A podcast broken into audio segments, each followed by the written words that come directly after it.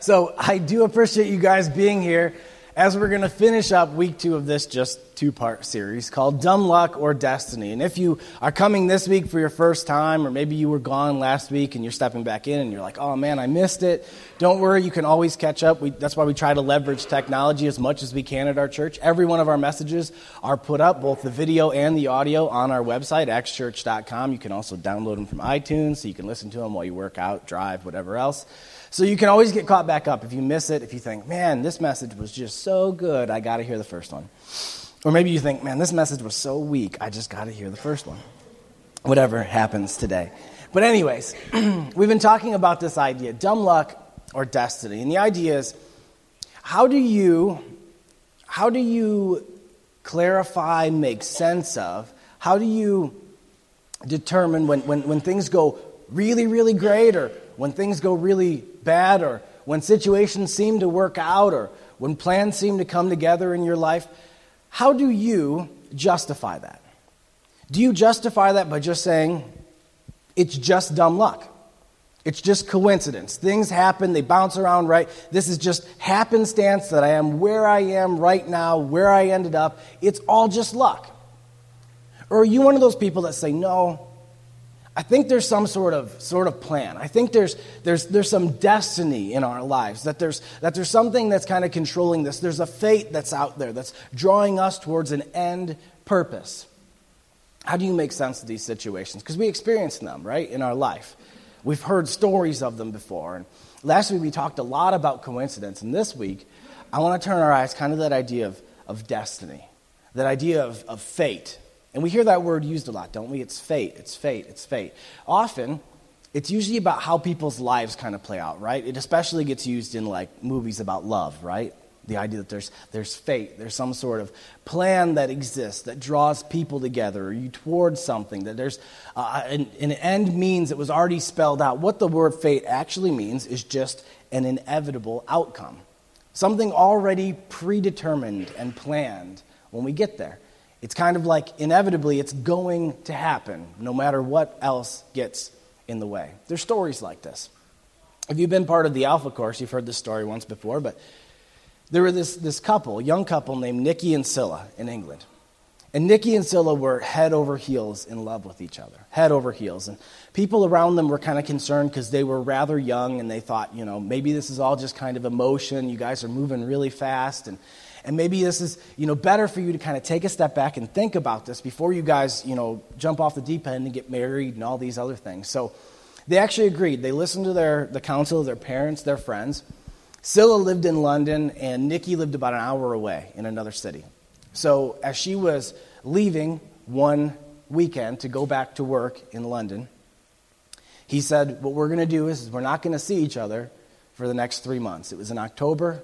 And he says, When you come home at Christmas, we'll see each other again and we'll determine whether or not this was meant to be, right? She gets on the train, leaves, and he said he was just absolutely heartbroken. I mean, just, just crushed the idea of not seeing Scylla for three months. So we determined I'm not even going to go to London for the next three months, okay? I'm not even going to go to London because it just, it aches too bad to go there, which is comedic because, I mean, London is absolutely gigantic. You know, it's huge. It's not like a little city where you might bump into somebody like LaSalle, Peru, right? That's just being ex- extreme, right? I'm not going to go. It's like staying out of the state, you know? I mean, it, it's crazy. But he says, I'm not even going to go there. So it just so happened to be about a week later. He's with one of his friends, and they went to a football game, and they were driving back home to the city where they lived, and his friend said, I hope you don't mind, but I have to stop off in London. And he says, My heart just like ached, like, no, we can't go to London. He says, I know Scylla's there. He says, but it's London. It's okay. She lives on this side of London anyway, and we're going to this corner over here that's nearer to our town, to Kensington. He says, I have to pick up a friend. I have to give him a ride. So he says, he brought us down to this area of Kensington. We got out of the car. He dropped us off, me and my buddy. He says, I'll be back in probably about half an hour. I just got to get my friend, give him a ride, do this. So he says, I'm sitting on the sidewalk with my friend thinking, what should we do for a half an hour? He says, I look up down the sidewalk, and there is Scylla walking towards me on the street. And he says, I just take off running towards her, and all of a sudden she looks up and realizes that Nikki is running towards her, and she runs towards him. They throw their arms around each other. He says, I twirled her around, and then I said my friend, don't, don't bother, bother waiting for me, right? You know, I'm not, I'm not leaving with you guys. He says, we went to a cafe, we talked. And he says, Scylla told me that she was traveling through Kensington because she had an appointment that day somewhere down there, that traffic had gotten backed up. She was riding on a bus, and since traffic backed up, she decided to get off the bus and walk the last mile to her appointment. Now, how do you justify a story like this? These two bump into each other. They decide to still take this little break, and afterwards they come back together, get married, and they've been married for over 30 years now. How do you justify a story like that? Is that all just coincidence? Or is that fate? Were these two people destined to be together? That there's some sort of plan that even in a gigantic city like London, that he expected to stay out of, that he got dropped off on this exact curb at the same time a traffic jam happened where she was riding on a bus that she got off and their paths crossed before he left that spot. Is it just coincidence or, or is it fate? Is there some sort of destiny? Have you ever experienced a feeling of fate? I have. I've had some weird situations in my life where I thought, like, that's, that's kind of strange, right? That, it seems almost like there's a plan there.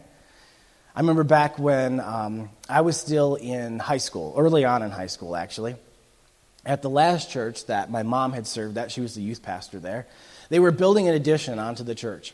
And before they laid down the carpet on top of the new concrete, they did a Sunday where they invited everyone to stay around after service on Sunday, and they gave everyone black sharpies and said, Go and write any prayers on the concrete.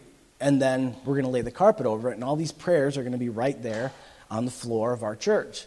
And people went in and wrote all different prayers, names of people who they hoped to see come and meet Jesus there, um, you know, things that they were praying for their life, all these different things that were written out. And we spent a lot of time writing things out. But I remember that my mom went to one kind of corner of the uh, auditorium, and she wrote on the floor, Cameron will be a pastor. And at the time, I told her, You're silly. That's not happening. I'm, totally uninterested. At the time, I was going into medicine. That was, I was in my head. I knew I was going to go into medicine. I was going to get my degree, and I was to become a doctor. I was like, I'm not, that's not going to happen, Mom. You're crazy. 15 years later, it doesn't sound so crazy, does it? And there's that writing sitting underneath of this, this carpet that's been there for, for years and years and years, and then that this actually took place, almost as if there was a plan, and she had kind of caught a glimpse of it, right? I had another one after um, I got out of high school and I was kind of focusing in on ministry. We started this, uh, this college ministry called Steadfast, and uh, we ran it and we did stuff at IVCC, and we were trying to do a lot of stuff to reach college students both in our church and outside of our church. And I started teaching these different series, and one of them I taught, which is still one of my, my favorites I've ever uh, taught, is called More Than Many Sparrows. It comes from the verse where Jesus is talking to people about how valuable they are, and he said that, you know, God knows every single sparrow in the sky. He says, if one dies, he knows it. And he says, don't worry, you're worth more than many sparrows. Basically saying, you, you're so valuable to God. And we did this series and we had this cool little invite card that said, You're worth more than many sparrows. And it was basically like said as a quote, and it said Jesus on it. And we handed them out all over IVCC. We leave them places, we do all this. Well, a few weeks after that series had taken place, um, I had this girl come one night for the very first time. And she showed up, and as she was talking to me about her friend inviting her and her coming, she looked at our bulletin board and she said, Oh, you have one of those more than many sparrows cards. And I said, Yeah. And she says, I found one of those in the parking lot of IVCC. And she said, when I saw it, it just so struck me about the idea of how much Jesus loved us. She says, I just love it. She says, I have mine framed at home. And she says, in fact, she says, I took that and I made photocopies of it and gave it to all my girlfriends and told them, You're worth more than many sparrows. Jesus said it in the Bible. And she says, Where did you get yours? and I pulled it off the bulletin board and I flipped it over and I said, that's us. I'm the one who preached those messages. And she's like, What? She had never flipped over the card and put two and two together that the place she was going this night was the ministry that was on the back of this card. And she participated in our, in our college ministry for a few years as far as being part of it and growing in her faith, uh, hopefully for a season. In fact, her younger sister came, followed her to that ministry as well, and she met my now brother in law there, and they are currently married. That's weird, right? And actually, unfortunately, she was already called home to heaven just this last year, still in her 30s. Those are situations where when I look at them, you almost say, like, was there a plan there, right? I mean, if you try to calculate the coincidence, like I've thought about my brother in law and his wife and said, like, have you ever considered, like, the impossible circumstances that led to you two being together, right? That you two met at this college ministry because your sister came because she found an invite in a parking lot and it happened to be the same invite. Is that like what? That's not even that's not even possible, right? It's mind blowing. Have you guys ever experienced something that kind of felt like fate? Almost like a plan was being worked out in your life? If you have, it kind of makes you question, right? If you're one of those people like, you know, oh, it's just, we're just walking through this world, right? Things are colliding into each other. It kind of makes you step back and wonder. Well, let me share a story with you from the Bible, from the very, very beginning of the Bible. And it's this awesome story about this man named Joseph. And when I read it, of all different stories that I've read throughout God's Word, this one, it just, it reeks of some sort of plan. It reeks of some sort of fate. When I read it, I just can't even comprehend or calculate the coincidences necessary to get us where, to where we need to be. So I'm going to read this for you. I'm going to read some sections with it and also kind of give you the overview because his story takes place over a few different chapters. If you ever get time, you can go back. It starts around Genesis, uh, Genesis 37, 38, or something like that, and it goes through. Uh, go ahead and read it. It's a great story. But I'm going to give you the, the paraphrase as we go over, okay? So there's this guy named Joseph, and Joseph is the second to youngest of 12 brothers. 12 brothers. Like, just imagine fights, right? If you have boys, 12 brothers, it has to be crazy. But Joseph um, was his dad's favorite. without a doubt, he was his dad's favorite. Some of you know him because of his Technicolor Dreamcoat, right? If you guys have seen Donny Osmond? No? Okay. Anyways. Um, but he had uh, he was definitely his father's favorite. He made him a special coat. His brothers couldn't stand that, that joseph was like the favorite son. It was really obvious. And not only that but joseph began to have dreams. And joseph had dreams that he saw all of his brothers bowing down in front of him. And he actually shared it with his brothers and they said okay that's kind of the last straw right?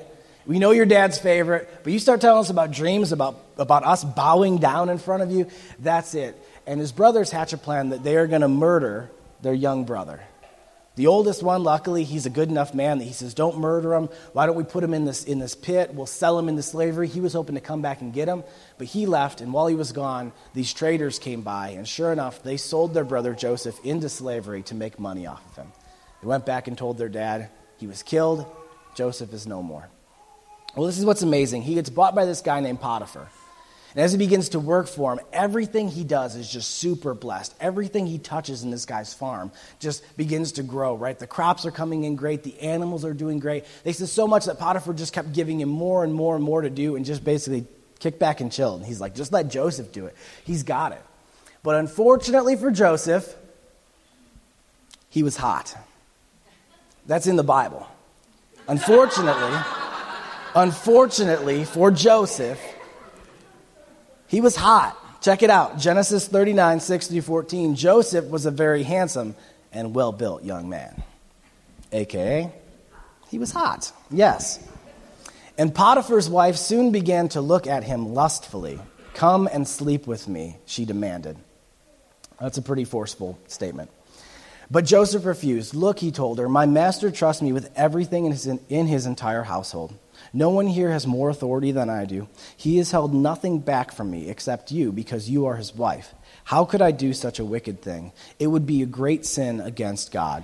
She kept putting pressure on Joseph day after day, but he refused to sleep with her. And he kept out, her, out of her way as much as possible. One day, however, no one else was around when he went in to do his work. She came and grabbed him by his cloak, demanding, Come on, sleep with me.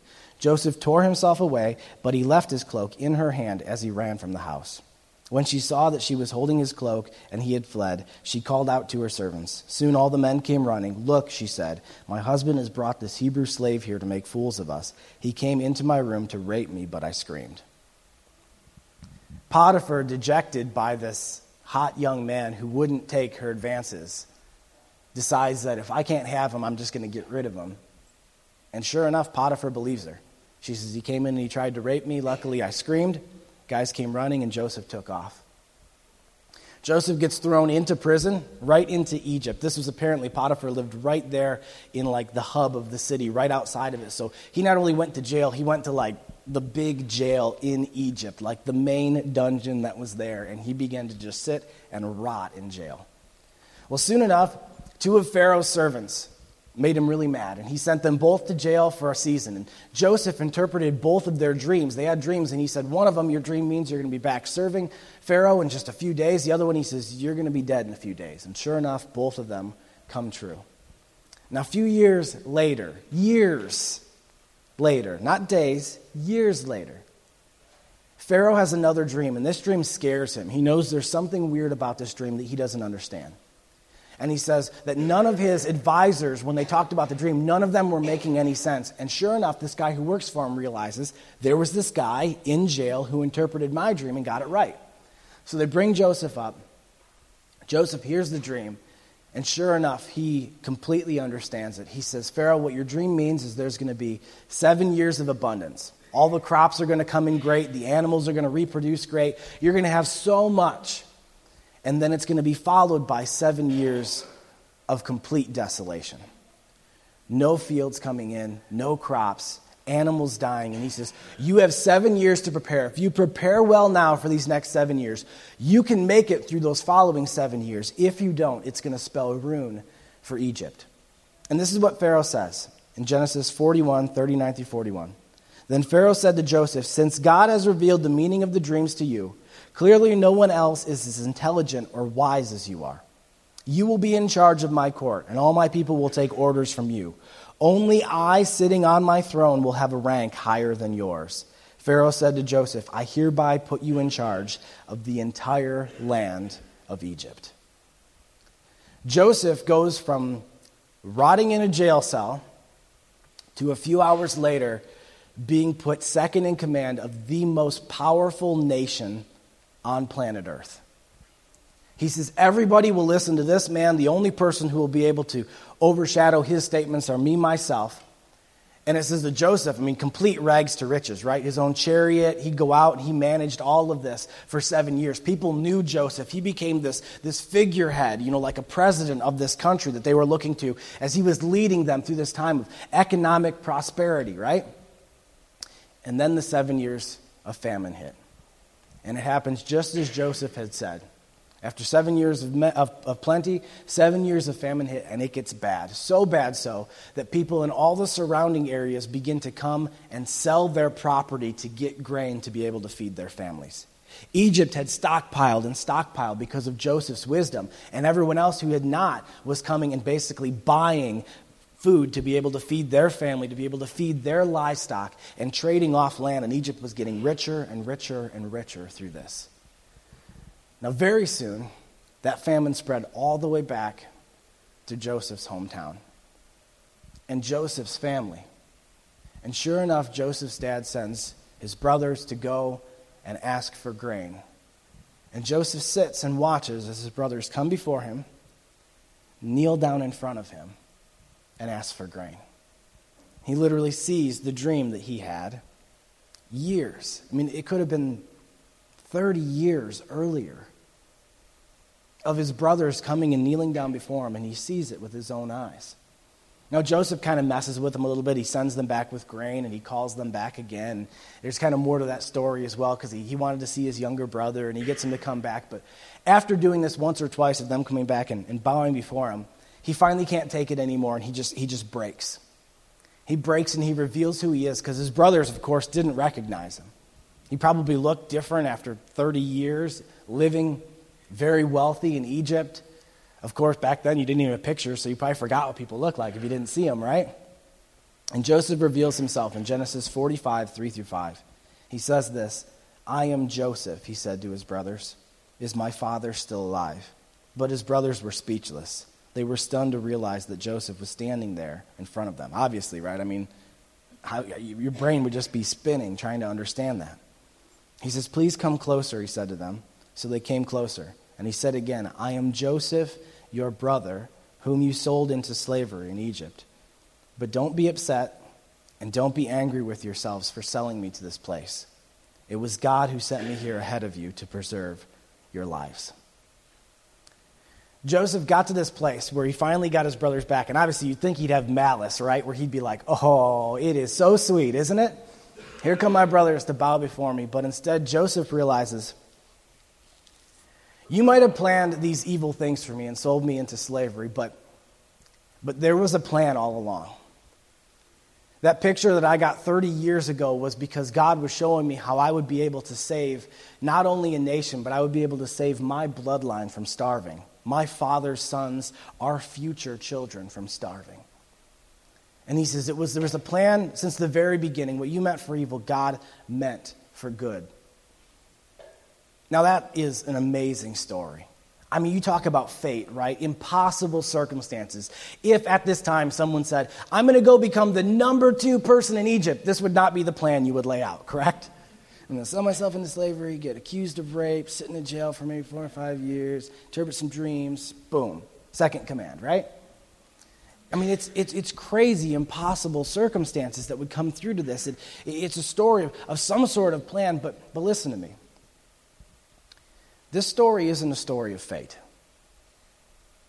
It's not a story of fate because if you remove one character from it, the entire thing falls apart. Joseph didn't say, There was a plan, and this plan came to fruition. He said, It was God who sent me here. If you remove God from the center of this story of Joseph, all of a sudden the entire thing just falls in on, its, in on itself and collapses. So here's my main point today, and then I, I want to make sure you understand this. Listen. Where others say fate, we say faith. Where others say fate, we say faith. Now, what does that mean? Fate is, is the idea that there's this, this end thing that has to happen, right? That there's just this plan that's there. There's a, there's a, no matter what, it's going to end up this way. But faith is different. Faith is the assurance of something we hope for. That's what the Bible calls it. It's belief in something that's going to happen. It's trust in the one who has the plans, and it's different. Let me show you how it's different. Faith is passive. Faith, faith is active. You see, the idea of fate is that it's what's going to happen, it's the end result. No matter what I do, no matter how I act, fate is going to carry me through to this end, right? It's just fate. It's going to happen. It's going to end up that way. It's a predetermined, unchangeable end. But faith is active. Friends, we participate in faith. This is what the Bible leans on. It shows us that when God created us, He gave us one of the most amazing gifts that we, we don't even think about called free will. That God gave us a will in which we can decide what we want for our lives. That God made us, He loved us, and then He gave us the decision of whether or not to love Him back. That He didn't demand it of us, and He gave us free will to be able to decide where and how we want to live our lives, where we want to go with our lives. Listen to me. If you take that out of these situations, you would be tempted to think that you would always just end up at the end goal no matter what. That's not faith. Listen to me. If Joseph, if Joseph believed in fate instead of faith, if he just thought, I'm going to end up there, the story would have turned out completely different. If Joseph wouldn't have been a man who had been living his life, following after God's principles, trying to be a godly man who would refuse doing evil things like sleeping with Potiphar's wife, you know how the story would end? And Joseph got rich at Potiphar's house, and when Potiphar was away on business, he slept with his wife. That's how the story would have ended. Now you say, what about God? God had a plan, God had a plan, right? He had a plan. God's plans work with our participation inside of them. God's plans work with our participation inside of them. Now, do I believe God knew J- Joseph's heart and believe that he could walk through that? Yes, I do. But Joseph had to decide that. I can tell you this is true. If you look at the, the, the book of James, Jesus' brother, as he writes about this, listen what he says about the idea of these derailments and how they come. When these situations come, like Potiphar's wife coming and grabbing a hold of Joseph, who brought that about? Was that God who brought that about? Was that part of the plan? Listen, James 1 13 through 15. And remember, when you're being tempted, do not say, God is tempting me. God is never tempted to do wrong, and he never tempts anyone else. Temptation comes from our own desires, which entice us and drag us away. These desires give birth to sinful actions, and when sin is allowed to grow, it gives birth to death. God allows us to choose what we want in our lives. He knows every decision, but we have the right to choose what we want in those decisions. I think the story could end up completely different. Maybe someone else would follow through and step into the place of where Joseph was supposed to be. Listen, we are not bystanders in our destiny. We are not bystanders in our destiny. We do not simply believe that there is a destiny marked out for us and I can live any way I want to, do anything I want to, act however I want to, and I'm going to end up at that end goal. Wrong. Wrong. Faith says that we play a role inside of this destiny, that as we walk it out, our right decisions, our faithful actions, that they work hand in hand with God and lead us towards that place of destiny. You participate in your destiny when it comes to faith. Where others say fate, we say faith. Another way it's different fate is hopeless. Fate is hopeless. Faith is hopeful. And you say, how could fate be hopeless? Fate is hopeless because it's just a belief that no matter what, it's going to happen. There's no room for hope inside of fate. It doesn't matter if you hope or you don't hope, right? It's hopeless because it's just going to happen. But here's the problem with fate fate is simply that a predetermined plan is going to happen, it is not that a predetermined good plan is going to happen. Fate is simply just believing it's going to happen. There's an inevitable end that's in sight. But, friends, that doesn't mean that it's an inevitable end that you want in your life. That doesn't mean that it's an inevitable end that is good for you, that's beneficial to you. It could be very destructive for you. If you just believe in fate, it could mean that your fate is to fall apart. Your fate is to have a painful life. Your fate is to have a life that explodes. But see, faith Faith believes that there's someone who we trust who's making these plans, someone whom we love who's making these plans, someone who we can, we can actually know who's making these plans. You know, there's all this conversation about fate right now. It's kind of in our, our weird um, kind of new age beliefs that are coming into our culture and there's all this you know about your, your spirit and the, and the world around you right? And if you send off good vibrations into the air good vibrations come back right? And some sort of karmic circles that take us to it. And if you're positive you see positive. And if you're negative you don't and all this. But there's all this you know oh the universe. The universe will take care of us. If you're good if you're good to the universe the universe will reward you. And if you're if you're kind you send out those good vibrations the universe will send back good vibrations that is bullcrap. That is garbage made to sell you vitamins and books. Okay? Listen to me. Let's talk real quick about the universe. Let's talk for just one minute about the universe. The universe is everything that exists around us, as far as, as we can imagine, far beyond what we've ever been able to see and understand yet. Now, we sit as one out of 7.5 billion people on this earth. One planet, which is in a solar system that circles one star, which we lovingly call the sun. That star is one out of 100 billion stars in our galaxy. One out of 100 billion stars inside of our galaxy.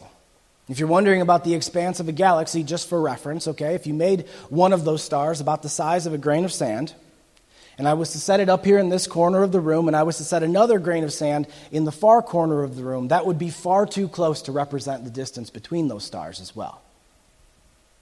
That the expanse is absolutely enormous.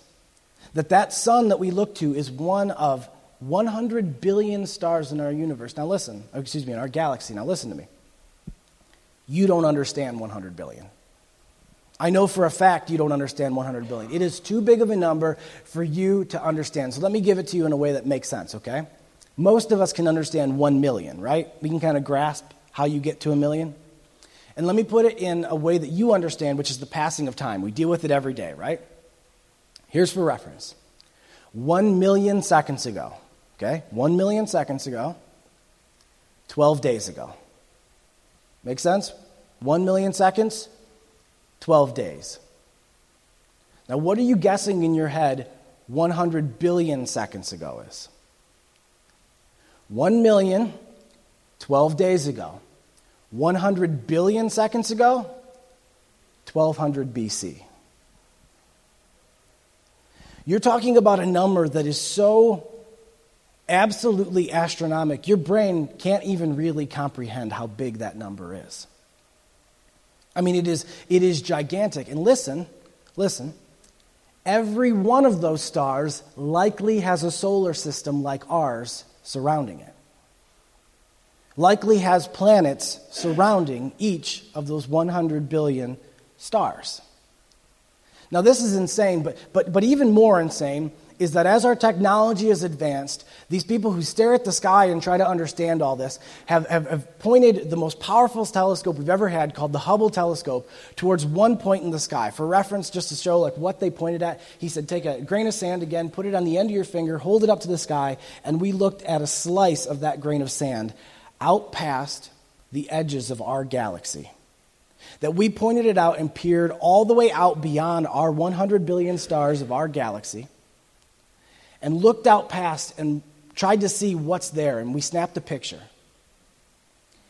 And in that picture, they found an additional 10,000 galaxies. Not 10,000 stars, 10,000 other galaxies like the Milky Way. He said, at our best estimate, if we're to guess, the Milky Way has about 100 billion stars inside of it. And if we can guess, we think that there is another 100 billion galaxies outside of our own Milky Way. Friends, the universe is so expansive and so great, it, it, is, it is unfathomable and incomprehensible. He says this doesn't even do it justice, but he says just trying to get you to understand. He says because it's so hard to know those things. He says just like imagine that every grain of sand on the entire earth were a star in the universe, and it still wouldn't be enough to represent the stars in the universe. And you sit on one little rock that circles one of those grains of sand. Friends, you are one of 7.5 billion sitting on a rock that circles one of 100 billion stars, sitting in a galaxy that is one of 100 billion galaxies. To say that you are inconsequential to the universe is a massive understatement. Not only you, not only me, the entirety of humanity all of our planet, our whole sun, our whole galaxy could disappear and the universe wouldn't even notice. You are completely inconsequential to the universe. Friends, the universe is going to reward me. The universe is going to send good vibes. The universe doesn't even know you're here. You are a shred, a speck of dust in response to the entire vast universe around us. But this this is where it gets great. Because where fate is hopeless, numbers like that absolutely crush any possibility of believing we're important or special. Faith is hopeful. You see, friends, our future is not in the hands of a cold and expansive universe. Our future sits in the hands of a loving and intimate God. The Bible says in James, James 1:18, he chose to give birth to us, birth to us, excuse me, by giving us his true word, and we, look at this, out of all creation, became his prized possession. James says, you know, the reason why I can talk to you about why your life is important, the reason why I can even have a conversation about why it matters, is because the creator of this universe gave undue value to our star, undue value to this planet, undue value to you that you are his prized possession and you don't exist as just one little speck amidst this gigantic expanse of the universe, that you are something special, his prized possession, which he turns his attention to in great detail. Friends, that the Bible says that you are worth more than many sparrows. We don't exist just in the midst of this gigantic cosmos. We exist in the hands of a loving God who cares. So our fate is absolutely hopeless. Faith is hopeful. That we can read and know and we can experience and feel. That we can understand the creator of this gigantic universe. That we know that he even promises in his word that we are important to him. Joseph said like this It was God who sent me ahead of you to be able to save my family. That's faith. That's faith. Faith carries us through when circumstances are painful or are tough, where fate doesn't. If it's fate, we just think maybe my fate isn't so great. But if it's faith, we know the person who's, who's calling us forward and we trust it, just like Joseph. Do you realize the story that Joseph went, went through? Beat, enslaved, falsely accused, mocked, imprisoned. But through all of his pain, he believed there was purpose because he trusts the one who is making the plan. You see, when we have faith, even in the hardest times, we can walk confidently because we know the one who's writing the plan. It's like the difference between having pain because of an accident or between having, or because, or excuse me, or instead of having pain because of a surgery. When we have pain because of an accident, it's scary. Something's broken, something hurts. But when we have pain because of a surgery, we trust the surgeon and we say, I'm, I'm getting better. Yeah, it hurts today, but I believe it's for a purpose. I believe it's taking me towards something greater. We do not trust a cosmic power, a universe which is cold and expansive. We trust a loving and intimate God. Where others say fate, we say faith. You see, I lied to you actually when I started this message. Nicky and Sila, they didn't meet by fate. They met by faith. Nicky and Sila didn't walk away from each other saying, Hopefully the universe will bring us back together. They walked away and said, We're going to pray to a loving God to show us whether or not we're supposed to be together. They helped write the curriculum for the Alpha Course because of seeing what God had done in their own lives. They believed that there was a maker that they trusted who was working out their plans for their life. Not fate, but faith. Some of us need to change our wording. We've known this type of thing, we kind of understand it, but we keep falling back into the habit of saying stuff like fate or destiny, when in all reality we know that that's not true. But for some of us, for some of us, we've been trusting in this, in this expansive cosmos, and I'm telling you, there is no hope, my friends. You need to put your trust in something far, far more intimate and loving. For some of you, you're the people who you are the ones who you live by that idea that the cosmos is this expansive thing. You understand that, and you're like, I know that I'm inconsequential. I don't believe there's any real purpose to my life. And friends, I'm telling you that if it wasn't for a loving God, I would completely agree. But there is a God who gives undue value to your and my life. That there's a God who cares about where you're going, what comes next in life that cares about your pain, that cares about your wants and needs and desires. Where others say fate, we say faith. Pray with me for a second. God, I thank you so much for this day. Lord, I thank you that, Lord, you did make us your prized possession. God, that we do not just exist in the midst of this gigantic universe, but we know that we have special attention given Lord, to us. I ask that there's anyone here today that maybe has never experienced that love, that love that you give, that intimate relationship that you give, that they would just take an easy step in their heart right now just by faith, not knowing everything, that they would just whisper in their heart, Jesus, I'm sorry for my sins. Thank you for dying in my place. Please become the Lord of my life. And that you would instantly spark a relationship with them. That you would grow faith in their heart. That you would steer them towards the plan that you have for them. God, for others today, I pray that you would, you would awaken in us the reality that we participate in our destiny. That we can't continue to live like hell and expect that that's going to take us to the place where you have for us. That we need to be placing value on the decisions we make, on the directions we're going, about being intentional and careful and caring in our faith, God. I pray that you would help direct us and show us that as we, we walk out this destiny. And Lord, for some of us, I pray that you would give a confidence like never before in our hearts. Lord, for some of us, this message just rings true in the reality that they understand my life is not unvaluable. That I don't just exist in this expanse, and I'm not just one in 7.5 billion, but I serve a God who is loving and intimate. And He says I'm worth more than many sparrows. And you would give us a confidence to walk through our days knowing that you are laying the plan and you are working out the destiny that sits in front of us. We thank you so much, God. In Jesus' name we pray. Amen.